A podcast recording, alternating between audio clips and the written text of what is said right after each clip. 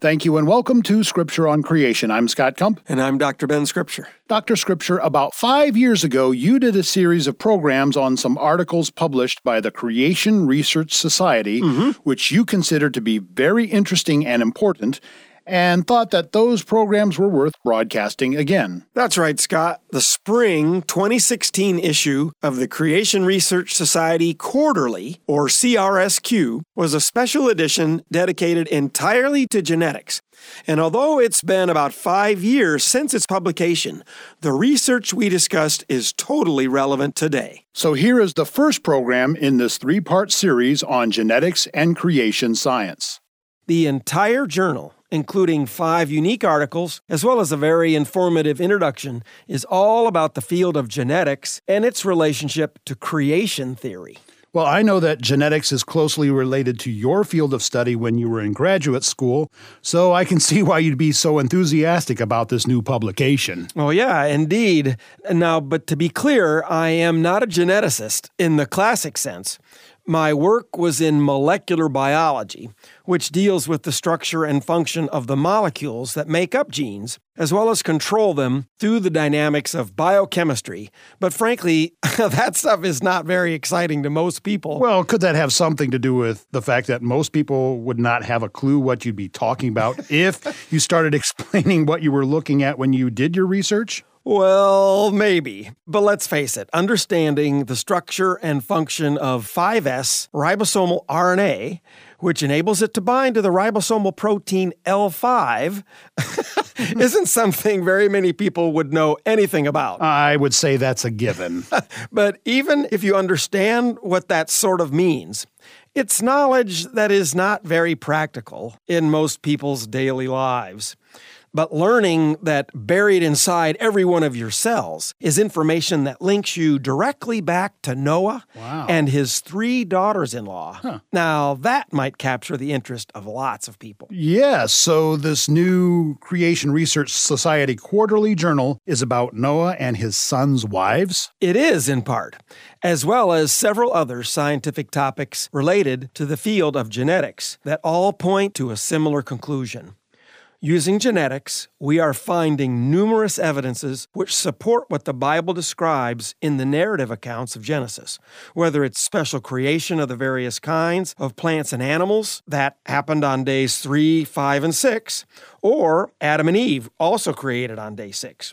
And the results of the most current research continues, as it has for over 60 years now, to make Darwinism and more recently Neo Darwinism less and less relevant for explaining the origin and diversity of life on Earth. You know, Dr. Scripture, I've heard that word before, Neo Darwinism, but frankly, I'm not sure what it means. I'm pretty sure I know what Darwinism is, but what does the Neo mean? Oh, that's an excellent question, Scott. I think that probably is something that a lot of people wonder about.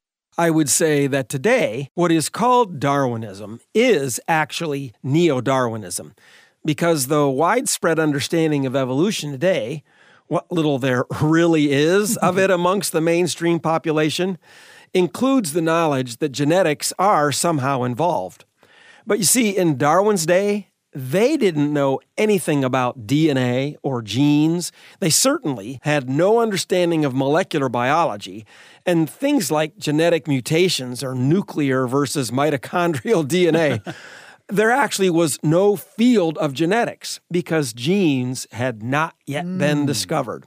And even after the discoverer of genes, Gregor Mendel, and he didn't even know he had discovered genes, he just discovered the effect of genes. Mm-hmm. It took over 50 years for scientists to begin to understand the significance of what Mendel had discovered. Mendel, now wasn't he the monk who studied peas? That's right. and he figured out that an organism, in the case of what he was studying, peas, had distinct bits of information that produced a trait, and he called them factors. He didn't even hmm. name them genes.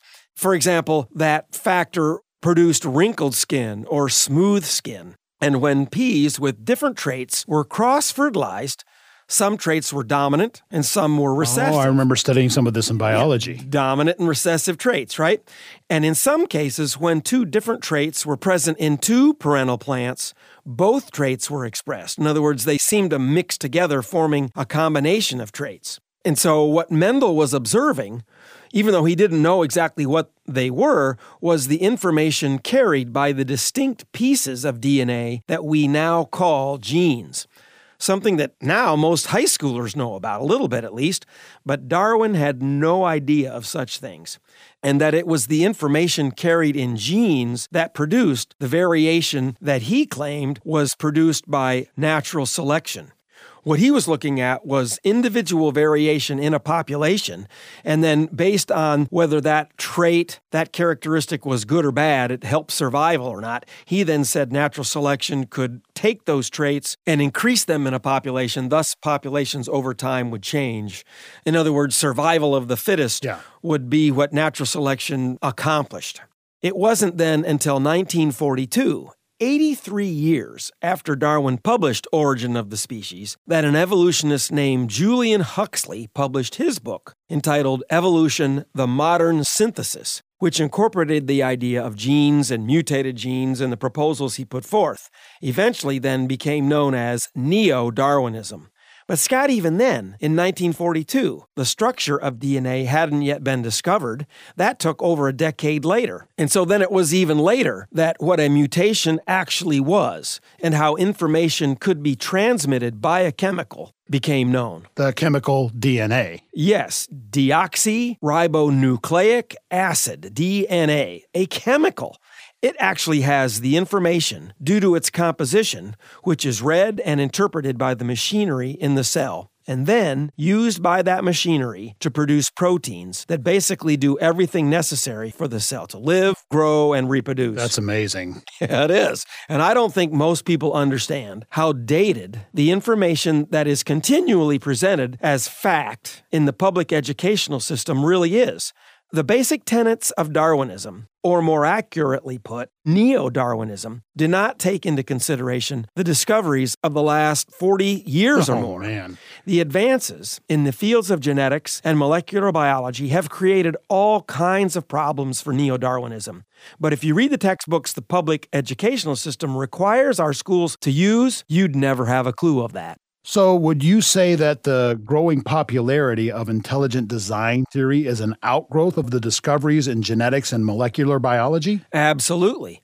And that explains why the Darwinists are adamantly against not only creation, but intelligent design. Because ultimately, if you understand ID theory, you realize why it's needed. Darwinism cannot explain how we have the fantastic diversity and complexity of life on Earth. And actually, that woeful inadequacy of Darwinism, or even neo Darwinism, is recognized by scientists who aren't even supporters of intelligent design. One of the things I learned by reading this new CRSQ journal is there is a group of evolutionists who are advocating a new third explanation for the origin of biological diversity. The first two being creation and Darwinism and it's called The Third Way of Evolution. They have a website, thethirdwayofevolution.com. All those words run together. the Third Way of Evolution. So you're saying these are scientists who are neither creationists nor intelligent design scientists? I think so. Now, like I said, I just learned about this new idea, at least in its formalized presentation. So I have to do some homework on it and find out for sure what these scientists are proposing. But I did look up some information on their website. So I wanted to share some of the things that this new group, the uh, Third Way of Evolution group of scientists, have proposed. They call this new proposal more of a project than a theory, at least at this point, because they don't really have any concrete proposals. They're just sort of throwing out new ideas. And I found out that this was launched on May 30th of 2014. So it's only been around for about two and a half years. And it was launched by James Shapiro, a really highly respected, well-known evolutionist, another man named Raju, and forgive me, I can't say his name properly, probably, Raju Pookottil, who created the website, and then another scientist, Denis Noble. And on the homepage, it gives the rationale for this proposal. So let me read what they say. The vast majority of people believe that there are only two alternative ways to explain the origins of biological diversity. One way is creationism. That depends upon intervention by a divine creator. That is clearly unscientific because it brings an arbitrary supernatural force into the evolution process. The commonly accepted alternative is neo Darwinism, which is clearly naturalistic science but ignores much contemporary molecular evidence and invokes a set of unsupported assumptions about the accidental nature of hereditary variation. Moreover, some neo Darwinists have elevated natural selection into a unique creative force that solves all the difficult evolutionary problems without a real empirical basis. Many scientists today feel the need for a deeper and more complex exploration of all aspects of the evolutionary process. Now, I don't know if you caught some of the things that these evolutionary scientists are admitting to, but first of all, let me point out when they say about creation that it's clearly unscientific because it brings an arbitrary supernatural force into the process, and therefore they just dismiss it. Well, you know, we've dealt with this idea before. Yeah, but if the fact of the matter is there really is a creator, what they are setting themselves up for is the absolute inability to deal with reality. okay? So I think everybody needs to recognize that by definition, since they say, well, creation in no shape or form because it's calling upon a divine creator, a supernatural force to be behind creation, to be behind the universe, to be behind life.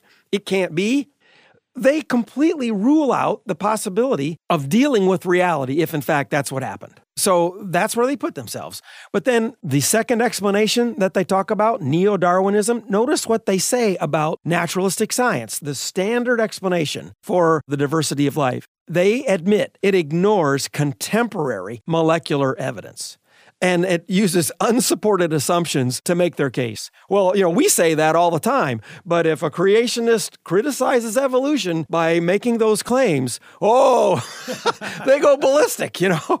So here, just listen to their own words. Naturalistic science ignores contemporary molecular evidence. And for example, one of the criticisms that the creationists, the intelligent design scientists continually level at the uh, idea of random mutations building up and building up and building up to make the complex organisms that we see today is that mutations simply can't do that. Randomness simply cannot do that. Well, listen to this statement on this website related to that. They say the DNA record does not support the assertion that small random mutations are the main source of new and useful variations. We now know that the many different processes of variation involve well regulated cell action on DNA molecules. So, this gets at the very molecular heart of genetics. And this entire journal that the Creation Research Society has published just this month deals with a lot of the new research and supports by far and away much more the creation model than Darwinism can possibly come up with in support of the evolutionary theory. But for now, I know we have referred to hardly anything in Scripture today. And since I always try and emphasize what's most important is what Scripture says, I thought I'd conclude our show today with a proverb that touches on the subject really of research. It's Proverbs 25, verse 2. And I also propose that we make a connection between the scientists of today and the kings of old. Proverbs 25 2 says, It is the glory of God to conceal a matter, but the glory of kings is to search out a matter. And that's not what I say, that's what Scripture says.